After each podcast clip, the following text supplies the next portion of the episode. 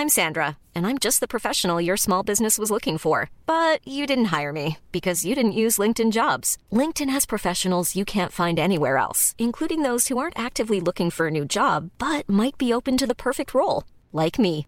In a given month, over 70% of LinkedIn users don't visit other leading job sites. So if you're not looking on LinkedIn, you'll miss out on great candidates like Sandra. Start hiring professionals like a professional. Post your free job on linkedin.com/people today.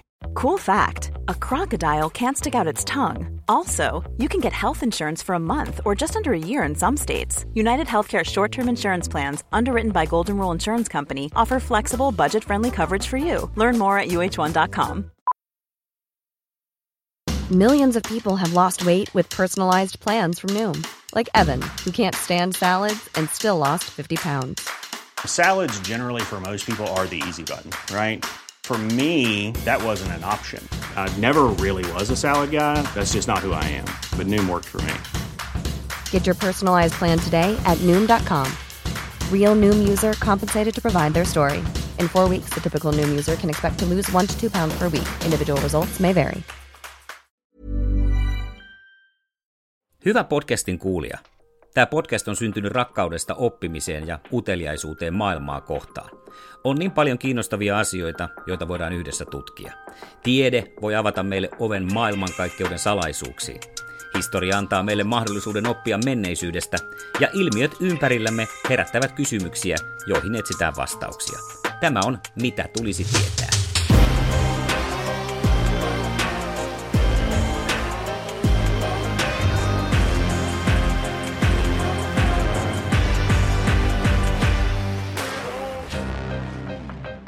Nyt on yhteys viritetty ihan Lontooseen saakka ja siellä kiireistä ja ehkä hypnoosiinkin täyteistä elämää viettää Teija Bar. Tervetuloa Mitä tulisi tietää podcastiin. Hei, um, joo, kiva. Mä oon täällä Lontoossa tosiaankin ja saavuin tänne takaisin niin eilen ilolla Suomesta kouluttamassa itse asiassa kliinisiä hypnoterapeutteja. Niin, titteleitä oli, on monia, mutta poimin siitä siis hypnoterapian maisteri ja Suomen hypnoosiliiton puheenjohtaja. Kirjettä siis siellä tosiaan pitää, mutta onko sulla niin kuin hands on siinä hypnoosissa siellä myös?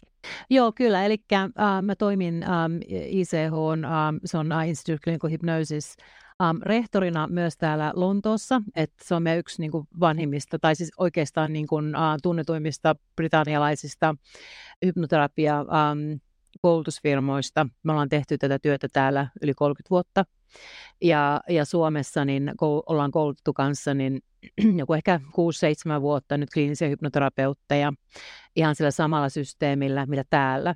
Eli mä sitten mä, äh, mä luennoin äh, kliinisestä hypnoterapiasta ja myös sitten äh, toimin kliinisenä hypnoterapeuttina täällä Britanniassa varsinkin. Um, mä oon myös niin, siis ihan niin kuin normaali terapeutti meidän julkisessa terveydenhuollossa, jossa mä sitten tapaan niin tota, niitä ei-hypnoottisia niin sanottuja um, keissejä, um, eli normaalia psykoterapiatyötä uh, teen kanssa täällä osa-aikaisesti. Um, mä toimin Suomessa myös niin, uh, Suomen hypnoosiliiton puheenjohtajana. Täällä Britanniassa mä toimin niin Britannian um, täydentävien ja luonnonmukaisten hoitojen neuvoston hallituksessa. Se on meidän ähm, Britannian hallituksen aikaan panema äh, järjestö, joka vahtii ähm, täydentävien 18 eri täydentävän ähm, ja luonnonmukaisen hoitomuodon äh, kriteereitä suojellaksaan niin noita käyttäjiä. Eli tämä on, tää on vähän monimuotoista tämä mun työ täällä. Mitä sillä kliinisellä hypnoterapialla oikein tarkoitetaan? Miten se käsitetään? Um, no kliininen mun mielestäni, mitä se pitää yllänsä, niin on se, että um, meidän Joo, okei. Okay. Meidän hypnoterapeutit niin, äm, toimii erilaisten diagnosoitujen sairauksien hoitamisessa. Tai siis ne ei välttämättä hoitamis, sairauksien hoitamisessa, mutta niiden täydentävinä hoitomuotoina. Eli äm, kliininen hypnoterapeutti on saanut pohjakoulutuksen ei ainoastaan hypnoterapiatoimintamalleihin ja hypnoosiin, mutta myös sitten tiettyihin äm, jo sairauksiin ja ongelmiin, jotka on diagnosoitu lääketieteellisesti. Ja me sitten autetaan niissä tukihoidoissa ää, siinä ohessa. Lähdetään ihan ruohonjuuritasolta liikkeelle. Mitä se hypnoosi oikein on? se on itse asiassa hyvin luonnollinen tila, vaikka se monelle on semmoista mystistä ja mysteeristä.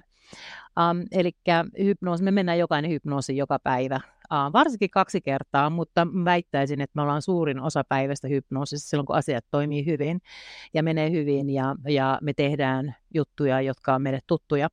Mutta uh, siis periaatteessakin jo, kun me ollaan hypnoositilassa silloin, kun me nukahdetaan, juuri ennen kuin sä vaivut uneen, ja se on semmoinen mukava tila, ja juuri ennen kuin sä heräät, mutta myös sitten ähm, päivän aikana niin niissä tilanteissa, joissa sä keskityt johonkin asiaan äh, todella voimakkaasti, esimerkiksi sä kuuntelet jotakin mukavaa radio-ohjelmaa ja haastattelua, ja sä oot tosi kiinnostunut sitä aiheesta, ja, ja sulle tulee joku sinne ja kysyy, että haluaisitko kupin kahvia, ja sä jätät huomioimatta sen kysymyksen. Um, silloin sä oot semmoisessa transsitilassa, ke- täysin keskittynyt siihen aiheeseen, joka sua kiinnostaa, ja sä vain jätät ne ympäriltä, kun ympärillä olevat häiriötekijät huomioimatta. Et se on tyypillinen hypnoositila, että se ei ole mitään, mitään ihmeellistä eikä mitään uutta.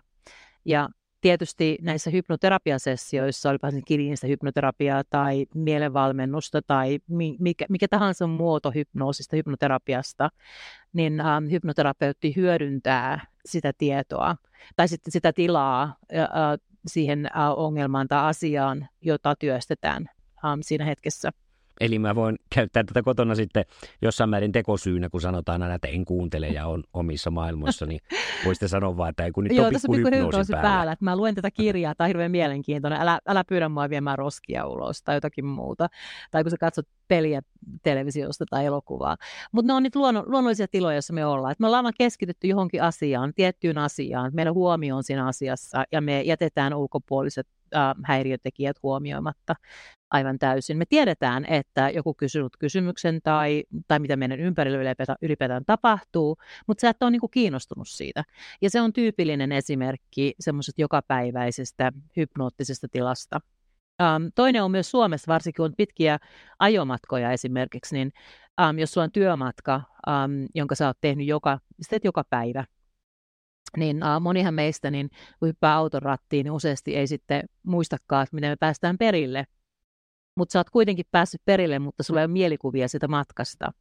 Ja tää on, silloin me tehdään se toiminta semmoisessa transsitilassa, mikä on hypnoositila. Um, ja me toimitaan ihan normaalisti ja, ja hyvin, um, uh, mutta ei kiinnitetä huomiota siihen matkaan, koska se on niin tuttu. Ja se ajo autolla auton ohjaaminen on tuttua. Me ei tarvitse enää miettiä, miten vaihdetaan vaihetta ja niin poispäin. Mutta kuitenkin, jos siinä matkan aikana tapahtuisi jotakin semmoista ihan yllättävää, että esimerkiksi joku potkaisisi pallon tielle tai niin poispäin, niin me säpsähdetään pois heti siitä tilasta ja laitetaan niin kuin jalkajarrulle. Um, eli se on turvallinen tila myös, mutta me vaan toimitaan niin kuin tavallaan semmoisella autopilotilla. Ja se on yksi esimerkki hypnoottisesta tilasta.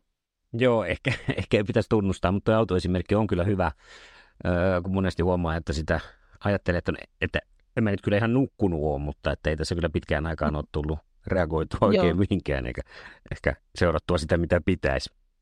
Nimenomaan, että sä teet jotakin semmoista, mikä on sulle tuttua ja mihin sä oot tottunut. Eli sun autopilotti ottaa tavallaan, sun täytyy ajatella sitä enää. Se tavallaan teet sen kaiken um, alitajuisella um, ohjauksella. No kuinka sitten tämä hypnoosi niin eroaa muista mielenhallintakeinoista ja psykoterapiamuodoista? Um, Okei. Okay. No hypnoosissa niin, tai hypnoterapiassa niin um, hyödynnetään hypnoositilaa jotta me voidaan käsitellä asiakkaalle tärkeitä asioita, jotka on tuonut hänet siihen terapiaan.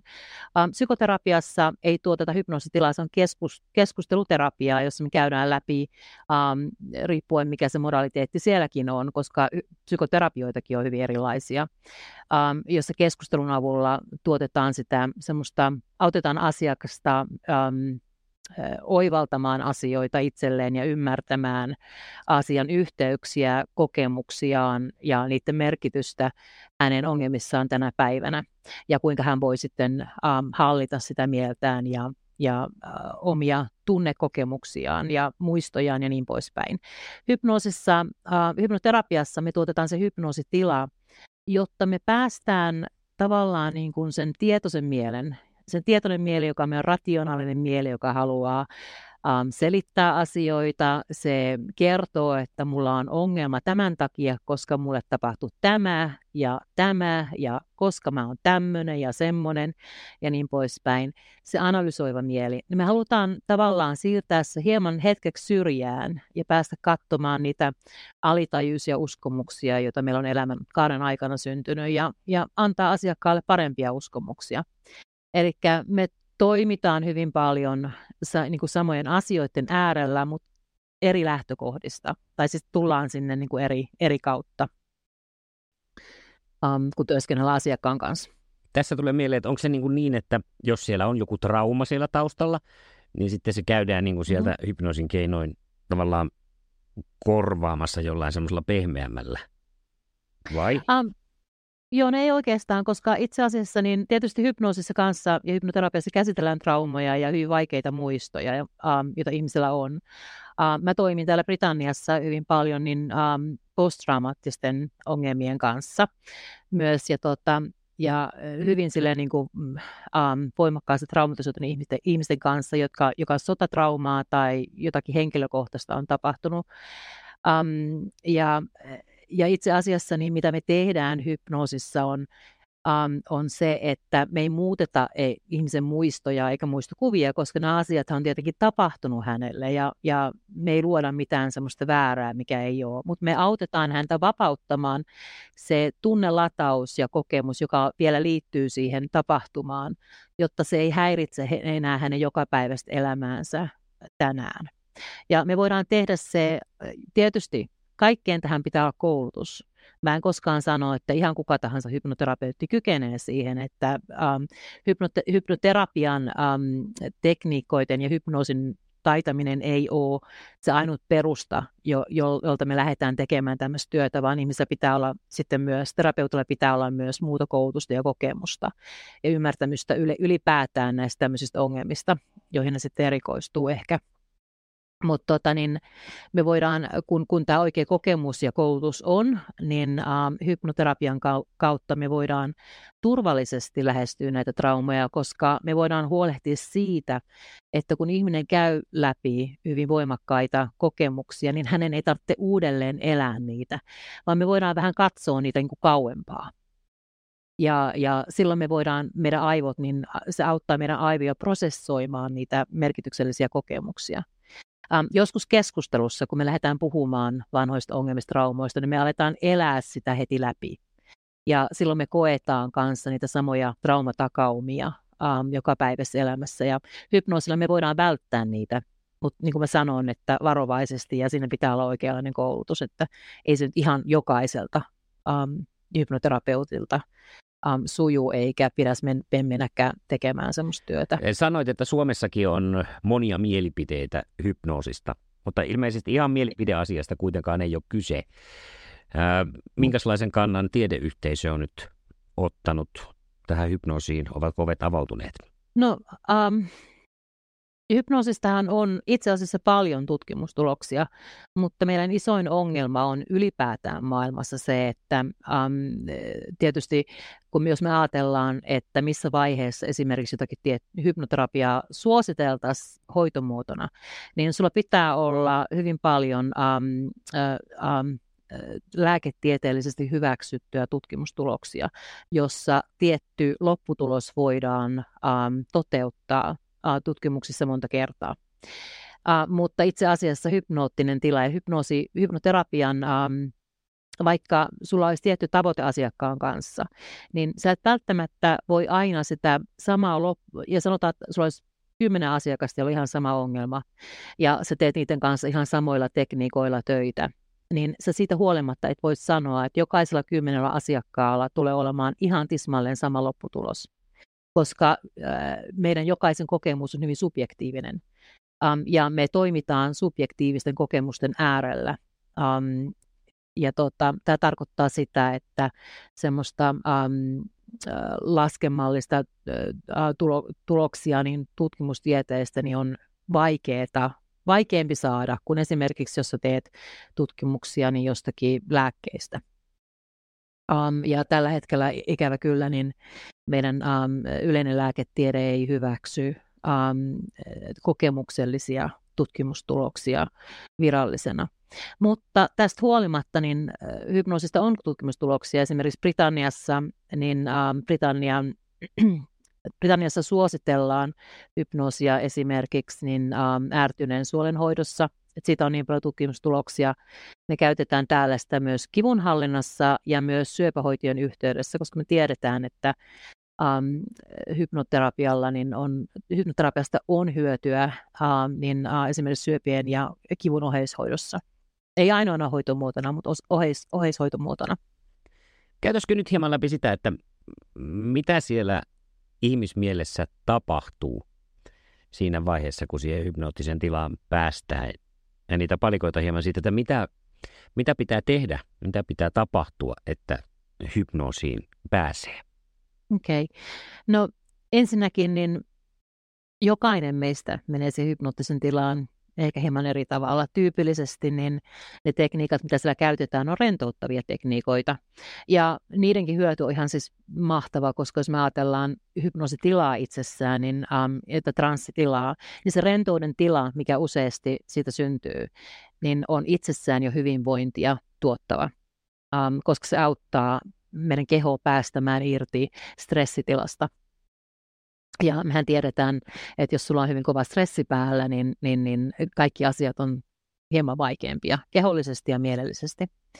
Mutta tyypillisesti niin hypnoterapeutti, hypnoterapeutti koulutetaan käyttämään erilaisia, erilaisia tekni- tekniikoita, ähm, rentoutustekniikoita, ähm, tekniikoita, jotka on pitkiä ja sanallisia tai sitten hyvin lyhy- lyhyitä, joihin liittyy ähm, suggestiivinen ähm, ideat siitä, että tai jos me tuotetaan niin kuin hypnoosi-ilmiöitä, esimerkiksi käsilevitaatio tai silmäfiksaatio tai jotakin muuta semmoista.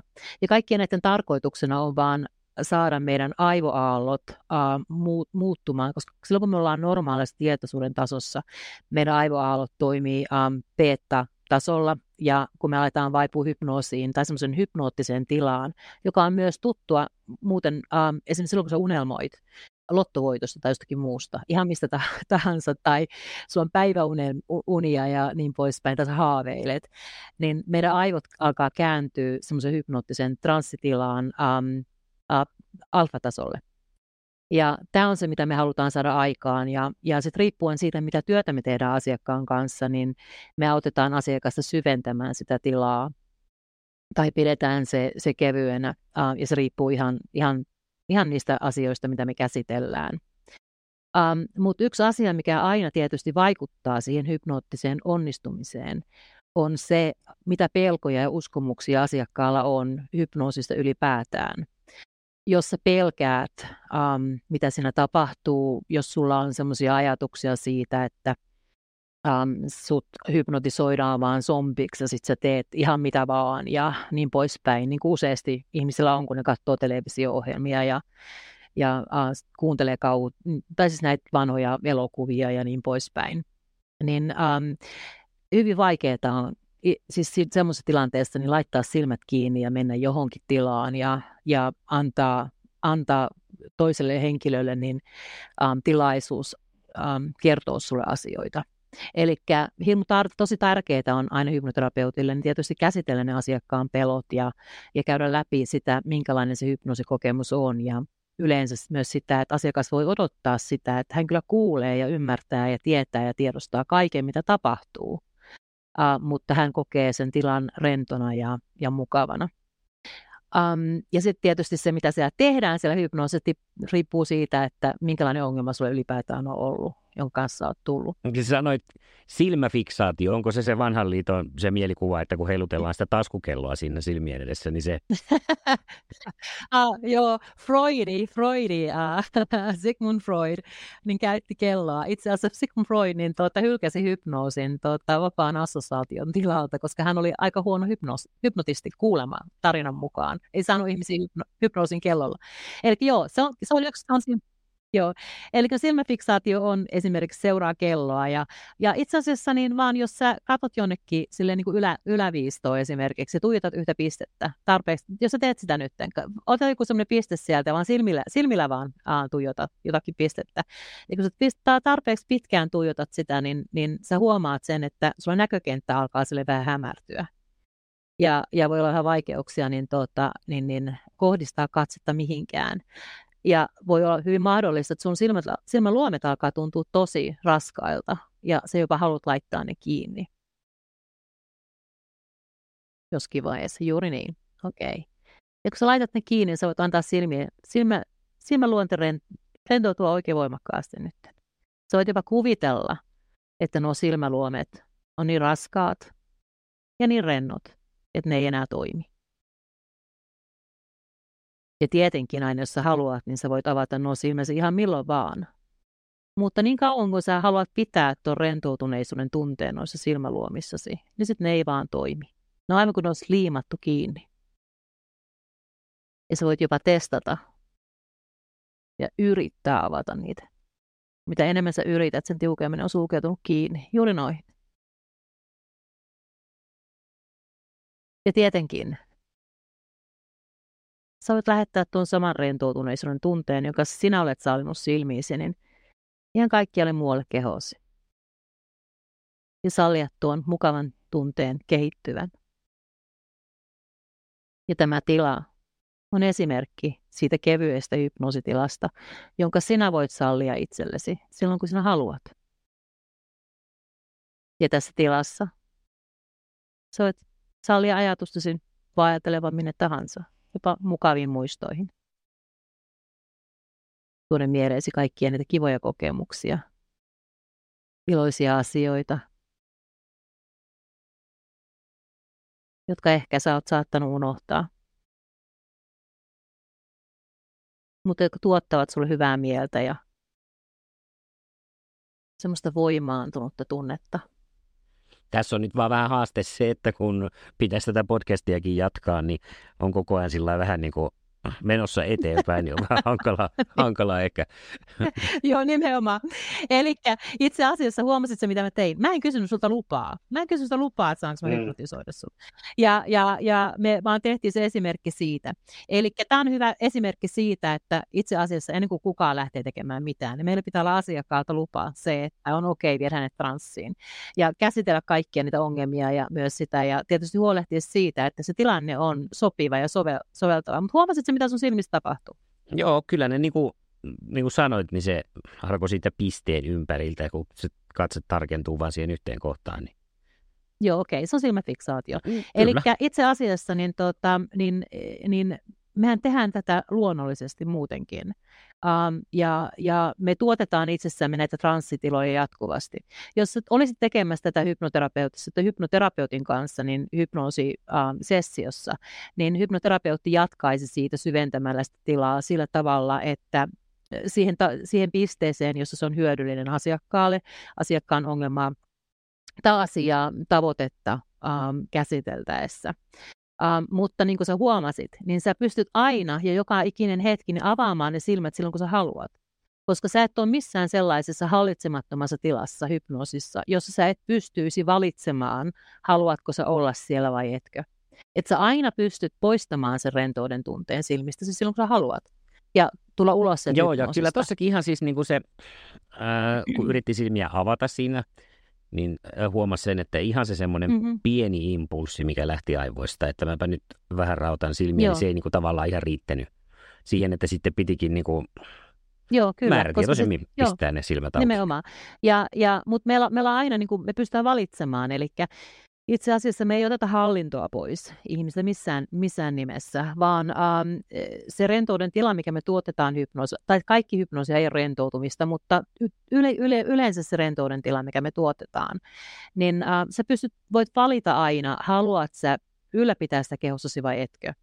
Ja jos ähm, hypnoterapeutti sanoo jotakin, joka ei ole sulle soveliasta tai sä koet sen, että se ei äh, ole sun arvojen mukaista, niin silloin sä heti avaat ne silmät. Esimerkiksi, koska sä, se, se, ähm, sä et halua ottaa vastaan sitä viestiä. Että emme voida antaa viestittää ihmisille hypnoositilassakaan mitään sellaista, mikä hänen olisi ne eettisiä arvoja vastaan sotivaa. Eli um, me mennään niin kuin asiakkaan ehdolle asiakkaan mukaan. Um, ja asiakas hyväksyy ainoastaan sen, mikä hänelle on oikein siinä tilanteessa. Mutta aina voit poistaa sen hypnoositilan um, ja nousta ylös tuolista ja kävellä ulos. Uh, ylipäät, yleensä kuitenkin niin se tila on sen verran mukava ja, ja, ja se tilanne on mukava, että, että asiakas ei halua. Um, mutta toi hyvä esimerkki siitä, miten sä voit hallita sitä itse. Kuinka sitten, jos on semmoinen ihmistyyppi, että on hirveän hankala niin kuin rauhoittua ja yrittäisi vaikka tai pyrkisi mm. tämmöistä jotakin meditaatiota, meditaatioharjoitusta tekemään, niin olisiko sellaiselle tyypille sitten tämmöisestä hypnoositerapiasta apua, että sitten olisi kenties helpommin niitä työkaluja itselle käyttää? Joo, eli hyvin tärkeä asia niin tota, um, hypnoterapeutin työssä on se, että itse asiassa me ajatellaan, mitä hypnoosi on, eli se on vähän kuin soittamaan pianoa. Eli jos et koskaan soittanut mitään instrumenttia, niin uh, sä teet sitä toisen ohjauksella ja sitten sä harjoittelet. Ja mitä enemmän sä harjoittelet, sen nopeammin uh, sä opit ja, ja sen paremmin sä op, soitat. Hypno, hypnoottinen tila ihan samanlainen, eli äh, hypnoterapeutti opettaa itse asiassa asiakkaalle, koska ensin kaikki hypnoosi on itse hypnoosia. Ja tämä tarkoittaa sitä, että siinä hypno, hypnoterapiatilanteessa niin asiakas on antanut luvan viedä, että hän, hän menee siihen tilaan ja ottaa vastaan ne hypnoterapeutin sukkestiot siitä, mitä tulee tapahtumaan. Mutta kun hän tekee niin, hän myös oppii menemään siihen tilaan itse. Ja mitä useammin hän hän hyödyntää sitä tilaa, niin se nopeammin hän pääsee siihen ja, ja sitä syvemmällä hän menee. Eli se on, um, me, me tuotetaan sitä sitten itsessämme ja yksi tärkeä asia, mitä hypnoterapeutti tekee siinä työnsä ohessa, on myös sen itsehypnoosin opettaminen asiakkaalle, jotta hän voi sitten itse hoitaa itseään um, kotonaan ja antaa itselleen parempia sukkestioita, jotta ei ole aina niin kuin, um, tavallaan niin kuin tehdään niin kuin itsestä, ihmisestään itsestään niin kuin oman itse, elämänsä terapeutti. Tämä voi aina rentoutua kotona ja, ja antaa parempia ajatuksia itselleen kuin niitä, niitä negatiivisia ajatuksia, joita hänellä on. Että hän ei aina tarvitse mennä sen hypnoterapeutit tekemään sitä, että me opetetaan se samalla siinä. Ja tietysti mitä sä mainitsit tuossa, että jos on vaikeuksia rentoutua ja niin poispäin, niin, niin ähm, yksi ähm, taito, mikä hypnoterapeutilla on tietenkin, niin varsinkin meiltä valmistuneilla klinisillä hypnoterapeuteilla on se, että um, itse asiassa me voidaan hyödyntää sitä kiireistä mieltä ja sitä, um, sitä tilaa, koska meillä on erilaisia tekniikoita, mitä me voi käyttää nimenomaan sellaisia ihmisiä, jotka ei kykene sille hiljentymään paikalleen. Näistä haluaisin kuulla lisää. Täytyy tulla kurssille varmaan. Joo. No nimenomaan, meillä on hypnoterapeutille, niin se auttaa opettaa sinua, että millä tavalla, millä... ja itse asiassa hyvä puoli hypnoosissa on se, että sen ero, ähm, tavallaan tuommoisen niin meditaatioharjoituksen ja hypnoosin välinen ero on se, että jos meditaatiossa pyritään nimenomaan siihen mielen tyhjyyteen, me tyhjennetään, mie- tyhjennetään mieli niistä ajatuksista ja asioista, hypnoterapiassa sä hyödynnät sitä.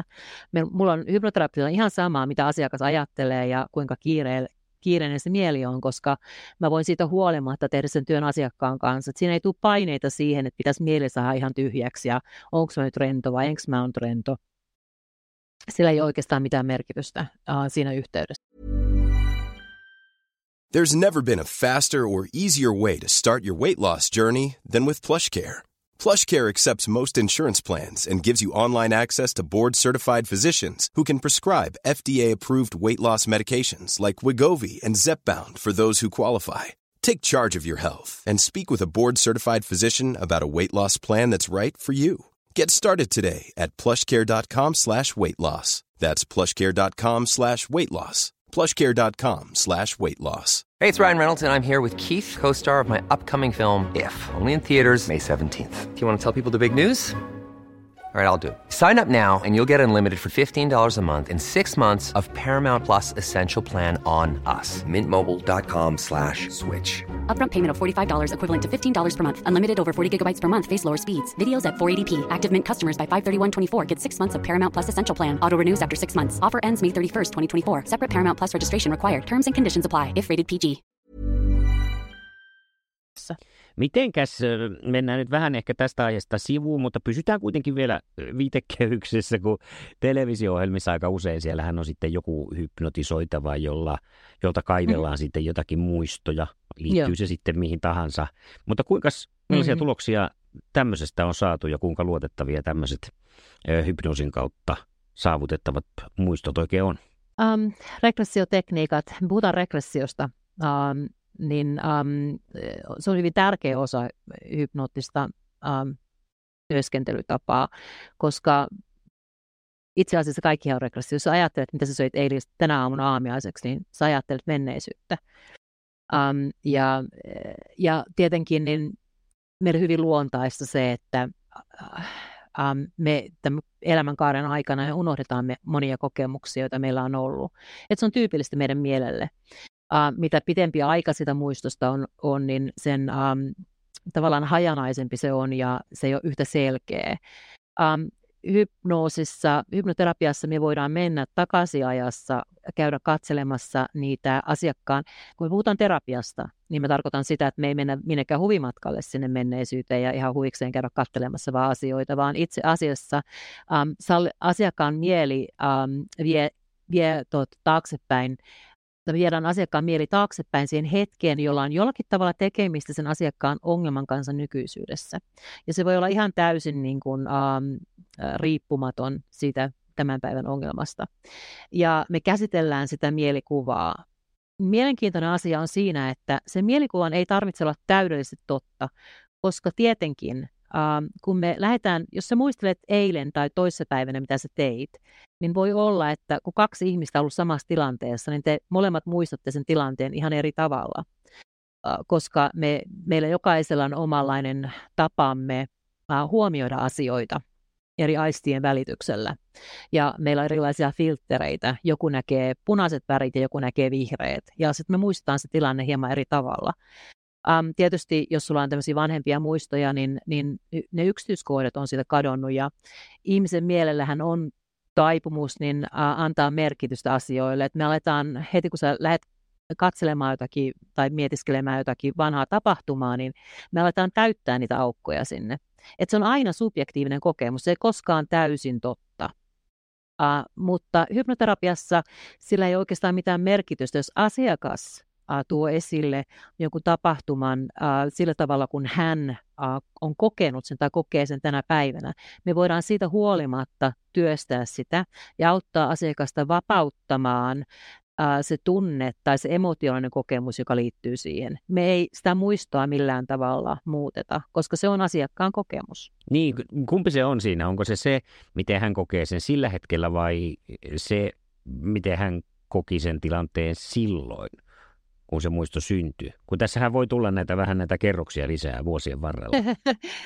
No itse asiassa hy- hypnoterapiassa, hypnoosissa, kun asiakas hypnoottisessa tilassa, niin uh, se muisto, jonka hän, josta hän kertoo, puhuu, niin hän elää sitä nyt.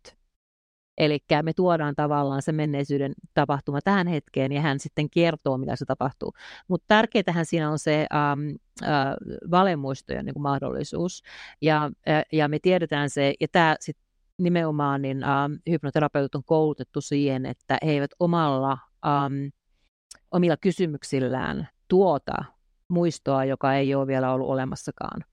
Um, eli semmoisia valheellisia tapahtumia ja niin poispäin. Eli me pidetään asiakas kuvailee ja kertoo, mitä hänen muistikuvissaan tapahtuu, ja hypnoterapeutti ei millään tavalla tee tulkintoja siitä. Se on tosi tärkeää.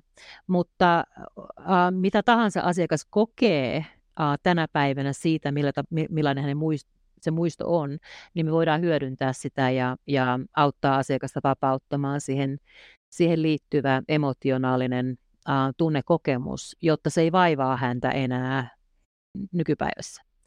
Ja mä voin kertoa esimerkin tästä. Sanotaan, että sulla on fobia ja sä pelkäät koiria ihan kauheasti ja sä, sä et niinku ymmärrä ollenkaan, minkä takia äh, aina kun sä näet koiran, niin, niin sä oot semmoisen kauhun vallassa ja sä haluat juosta karkuun toiseen suuntaan. Ja, ja sitten sä meet hypnoterapeutille ja sanot, että mulla on kauhean silleen, niin mä, mulla on koirafobia, että mä en voi niin edes ajatella koiria, kun mä pyörän, pyöryn ja, ja se on niin paha. Ja, ja, ja sitten se asia lähdetään käsittelemään. Ja sanotaan, jos me käytetään regressiotekniikoita, että katsotaan, että onko siellä joku siihen liittyvä tapahtuma aikaisemmin elämässä, niin niin sehän voi olla, että ja asiakas ei muista, jos se keskustelussa, niin hän ei muista ollenkaan, että mitä olisi tapahtunut. Um, ja tota, sitten sä hypnoottisessa tilassa lähdet katsomaan sinne, että onko siellä mitään siihen liittyvää. Ja asiakas kohtaa muistokuvan, jossa hän on ollut sanotaan kuusivuotiaana hiekkalaatikolla ja sinne on hypännyt joku iso koira ja, ja äiti on säikähtänyt, se on yrittänyt tulla sun nuolasen sun nenää, sä oot vähän säikähtänyt ja äiti on säikähtänyt ja alkanut huutaa, että aah, kauheita paa, tuuma koira ja niin poispäin. Ja sulle se kokemus on koodautunut sun mieleen sillä tavalla, että siinä oli jotakin vaarallista. Ja sen jälkeen niin, tota, niin, niin, ähm, niin, niin, niin, niin, niin sä oot aina niin kuin kaartellut koiria tai sut on niin kuin viety pois niiden koirien luota tai jotakin muut semmoista. Sä oot niin kuin tavallaan äm, oppinut siihen, että koirissa on jotakin pahaa tai väärää ja sitten sulla on syntynyt sitä pelko ajan kanssa. Niin hypnoosissa niin, äm, niin, niin, niin me voidaan käydä muokkaamassa sitä kokemusta sillä tavalla, että me voidaan tuoda siihen sitä uutta ymmärrystä, että esimerkiksi tässä tilanteessa mutta se koira yritti vaan nuolla sun nenää ja se pelko johtui siitä, kun kaikki muut säikähti sun ympärille ja sä olit niin pieni ja se koira oli niin iso ja niin poispäin. Ja se itsessään auttaa sitten vapauttamaan sitä tunnelatausta ja, ja todennäköisesti sillä tavalla, että se pelottava asia ei ole enää pelottava tänä päivänä. No nyt kun on saatu asiantuntija langan päähän niin sanotusti, niin kysytään nyt myös siitä, että kun on näitä varsin tuoreitakin tutkimustuloksia siitä, että traumat periytyisi yli sukupolvia jopa geneettisesti, niin onko tällaisista mitään minkälaista tapausta tullut vastaan, että olisi huomattu, että tämä nyt ei varsinaisesti ole esimerkiksi sun elämästä tämä kyseinen trauma tai muisto? On joo, on. Uh, mulla täällä Britanniassa varsinkin, kun tämä on niin monikulttuurillista, ja, ja niin tota, mulla on ollut um, esimerkiksi nuoria, um, 16-17, no sanotaan yksi esimerkki, 16, 16-vuotias uh, nuori nainen, joka oli valmistautumassa um, um, täällä kirjoituksiin, ja um, oli kauheita semmoisia, uh, kauheita jännitystä ja pelkoa, ja ihan niin kuin lamaantui. Ja kun me lähdettiin keskustelemaan asiasta, käsittelemään sitä, niin itse asiassa tämä kaikki liittyy ihan täysin niin kuin ihan toisenlaiseen asiaan. Hän oli juutalaisesta perheestä ja, tota, ja siellä niin kuin, äm, keskusteltiin holokostista ja, ja kaikesta muusta jatkuvasti ja, ja perheen tota, lomat suuntautu aina Israeliin ja äh, näihin paikkoihin ja siellä elettiin tavallaan niin kuin ne ihmiset, jotka oli menehtynyt siinä aikana, niin ne oli koko ajan mukana elämässä. Ja tämä, lap, tämä nuori nainen jo lapsena oppi semmoisen pelon siitä, että entäs jos jotakin tapahtuu mun vanhemmilleni. Ja hän sitten, äh, niin, niin tota, äh, tämä oli niin aika silleen traumatisoiva kokemus hänen lapsuuden aikana, mutta miten se tuli esille hänelle sitten äh, nyt 16-vuotiaana oli se, että hän oli sitten päättänyt jollakin tasolla mielessään, että hänen pitää tulla, niin kuin hänen pitää tehdä kaikki asiat oikein ja hyvin, jotta hän pitää itsensä ja perheensä turvassa. Ja ne vaatimukset alkoi tulla aika voimakkaaksi oma itseään kohtaan. Ja kun me käytiin katsomassa näitä ähm, hänen, ähm, hänen tota, siihen aad, voimakkaaseen ahdistukseen ja pelkoon liittyviä asioita, niin hypnoosissa niin, tota, niin, niin hän pääsi yli sitä pelosta ja sai muuten tosi hyvät tulokset kokeessa.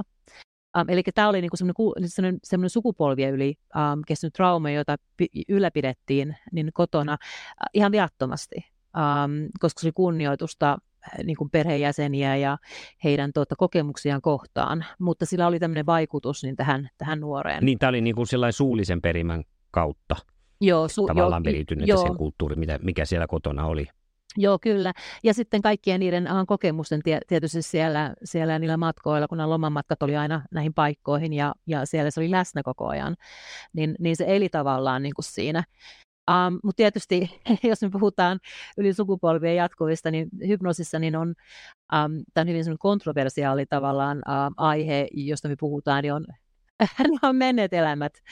Um, ja, tota, ja mä oon itse semmoisia ihmisiä, että mä en oikein, jos, jos muuta kysytään, että onko menneet elämät totta vai ei, niin mä en osaa sanoa kyllä tai ei, koska mulle se on ei merkitse mitään, onko se totta vai ei, koska me käytetään ne terapeuttisessa tarkoituksessa.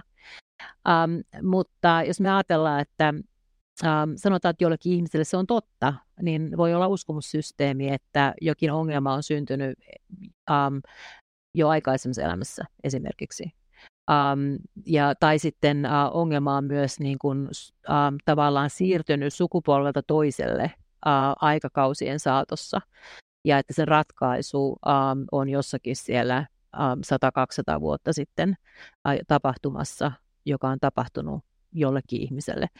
Um, ja mielenkiintoinen asia näiden kanssa työskennellessä on se, että että itse asiassa, jos ihmisellä on sellainen uskomussysteemi, että ne voi juontua jostakin semmoisesta tapahtumasta, niin me voidaan auttaa ihmistä niin tota, vapauttamaan niitä uskomuksia sillä tavalla, että ne ei enää vaikuta häneen tässä elämässä.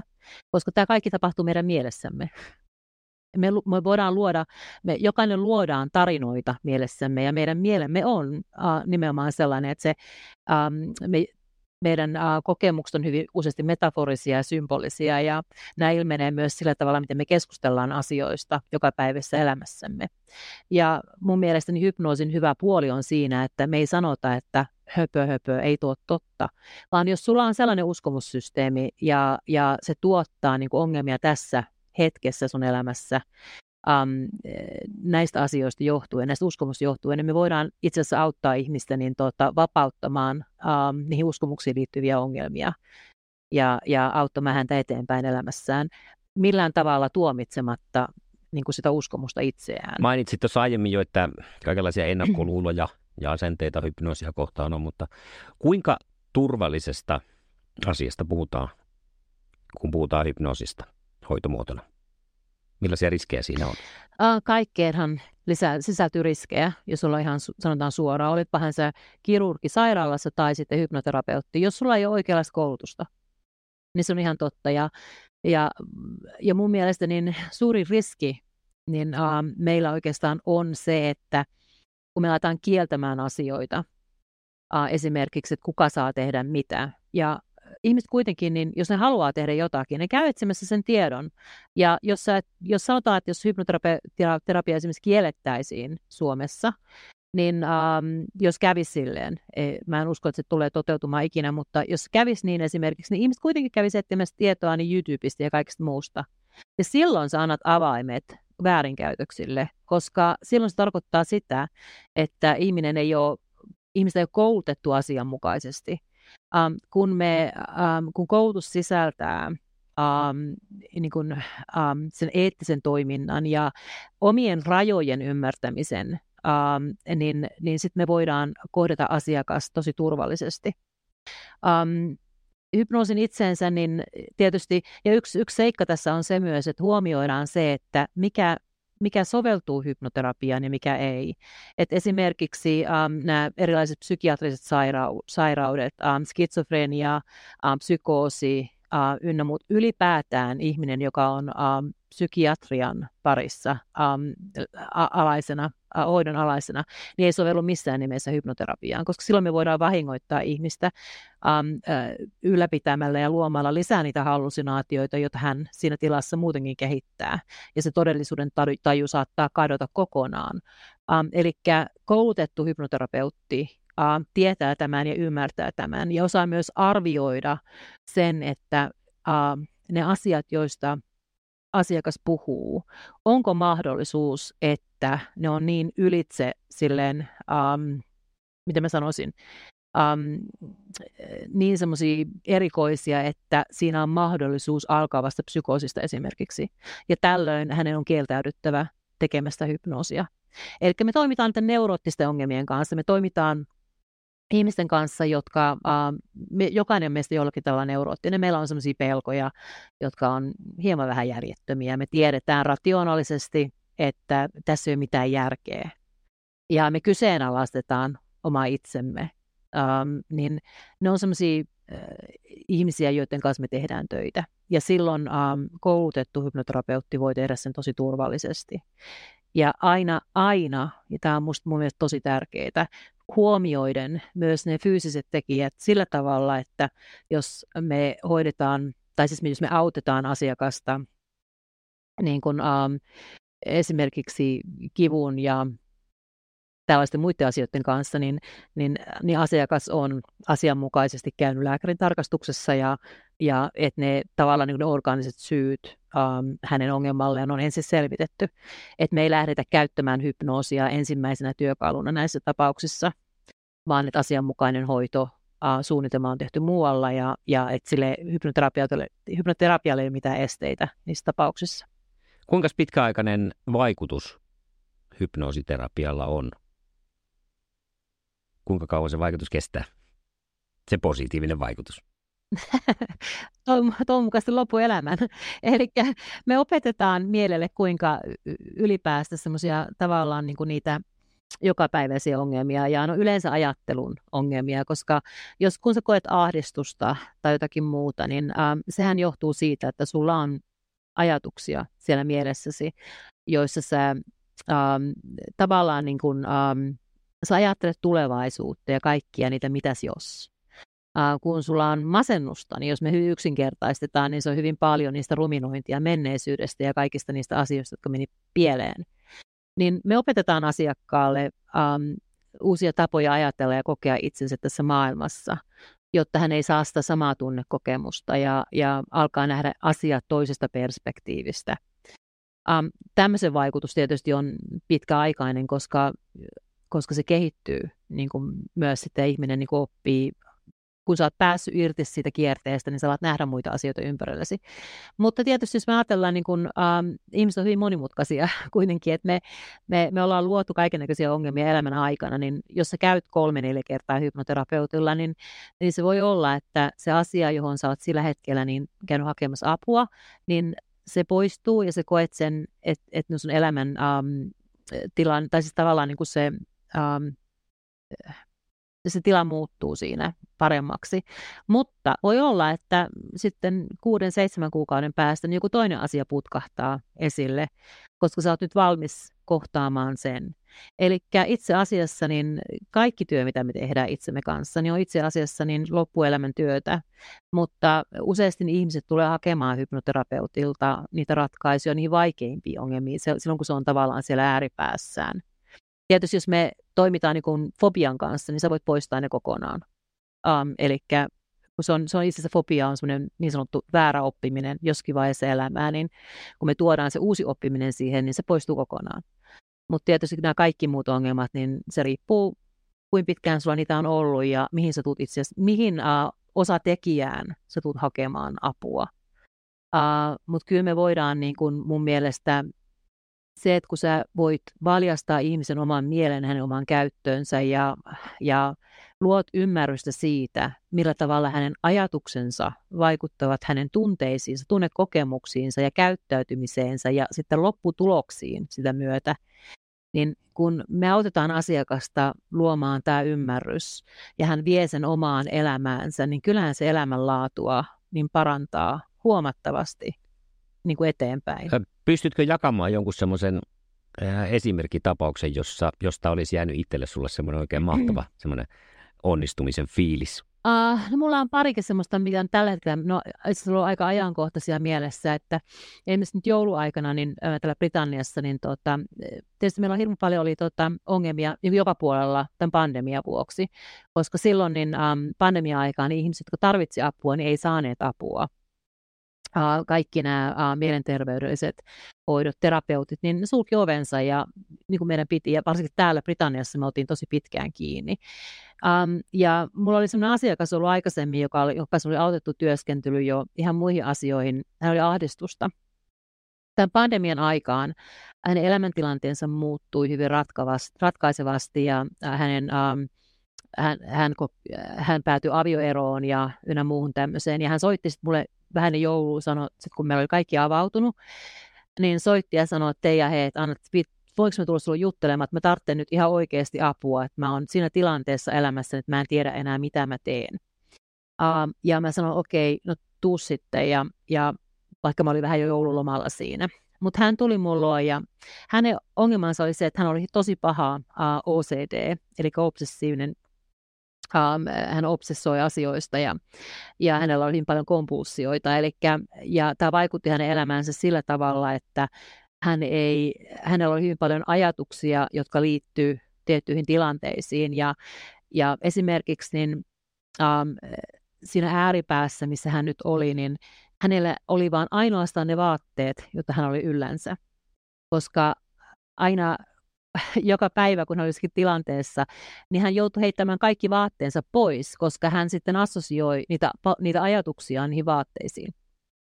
Ja Tämä myös tarkoitti sitä, että hän ei voinut mennä töihin. Um, hän teki etänä töitä, mutta hänelle oli sanottu se, että jos tulokset parantuu ja et työpaikalle, niin se menee työpaikan um, hänen uh, tämä ongelmansa olisi edennyt myös niin pitkälle, että aina kun hän näki tietyn numerosarjan, niin hänen piti tehdä jotakin.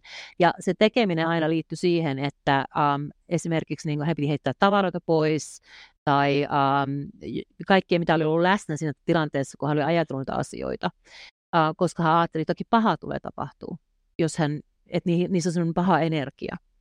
Ja itse asiassa niin tota, hän oli aika aika tota, surkeassa jamassa.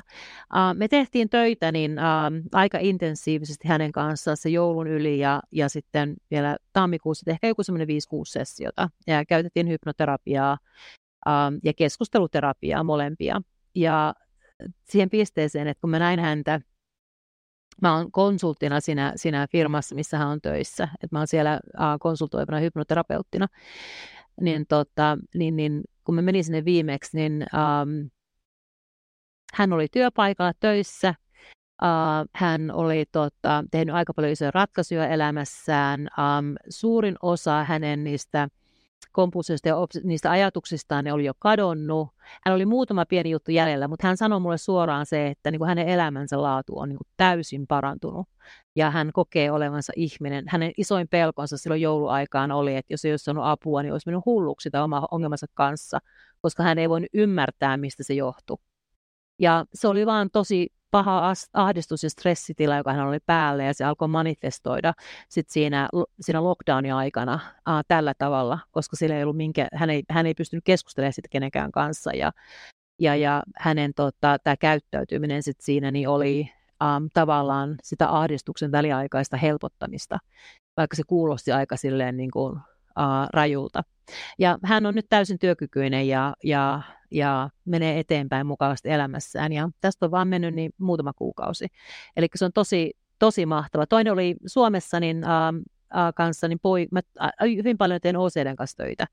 Um, 16-vuotias uh, poika, joka um, jolla oli tota, hyvin sellaisia ajatuksia siitä, että hän vahingoittaa, vahingoittaa ihmisiä ja tähän liittyy semmoinen traumaattinen tapahtuma aikaisemmin ja ja hänen kanssa, kun tehtiin töitä, itse asiassa ei kovin monessa sessiossa, mutta vaan ainoastaan niin kuin opettamalla hänelle hänen omia ajatustensa vaikutus ja keinoja antamalla työkaluja ja keinoja rauhoittaa itsensä tietyissä tilanteissa ja kaikkea muuta tämmöistä, niin, niin tota, hän on takaisin koulussa, sitä ennen hän oli täysin lamaantunut, ei päässyt mihinkään ja, um, ja alkoi mennä jo semmoisen vähän itsetuhoisuuteen, että alkoi niin kuin satuttaa itseään.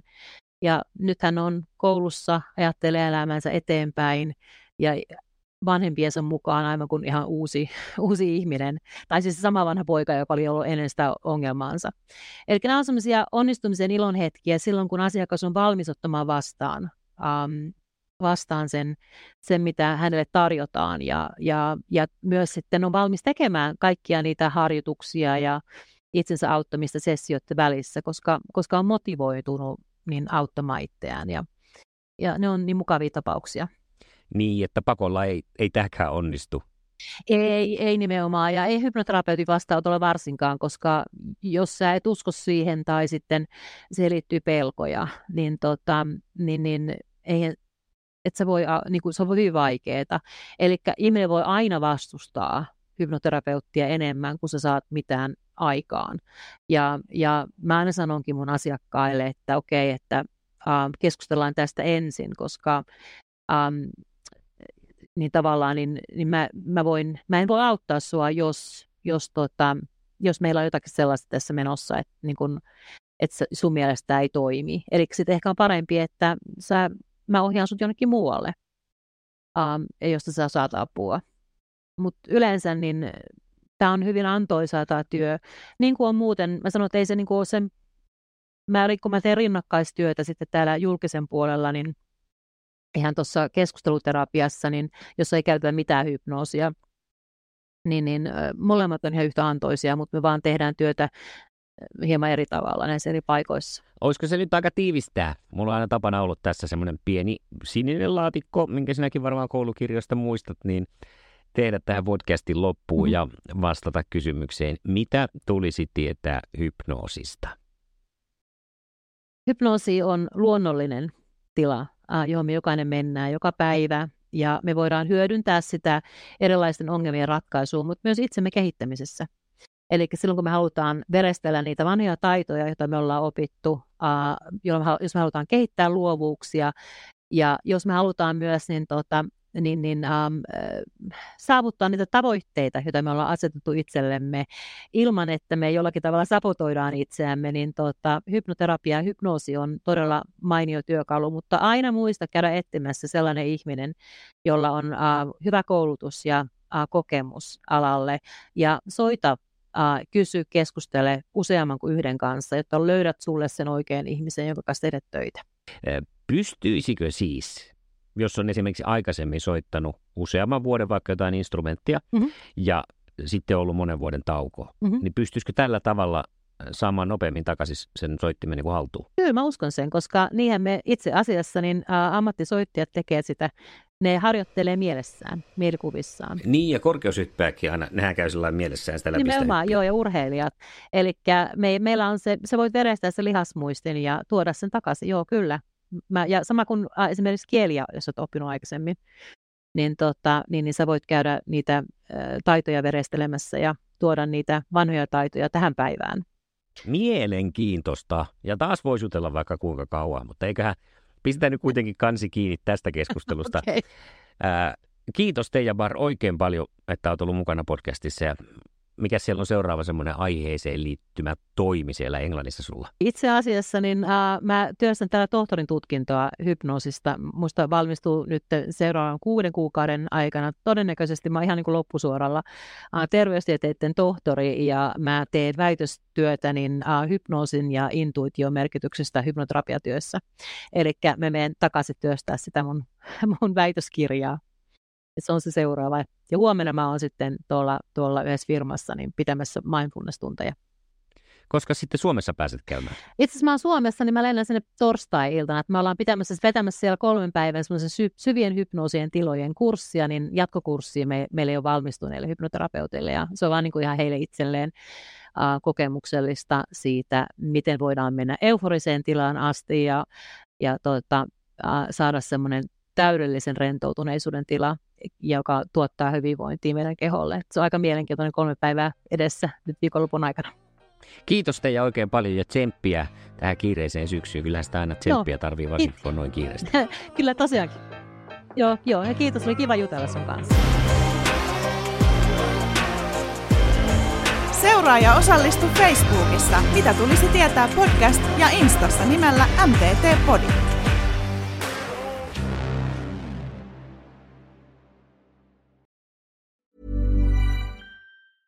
Even when we're on a budget, we still deserve nice things.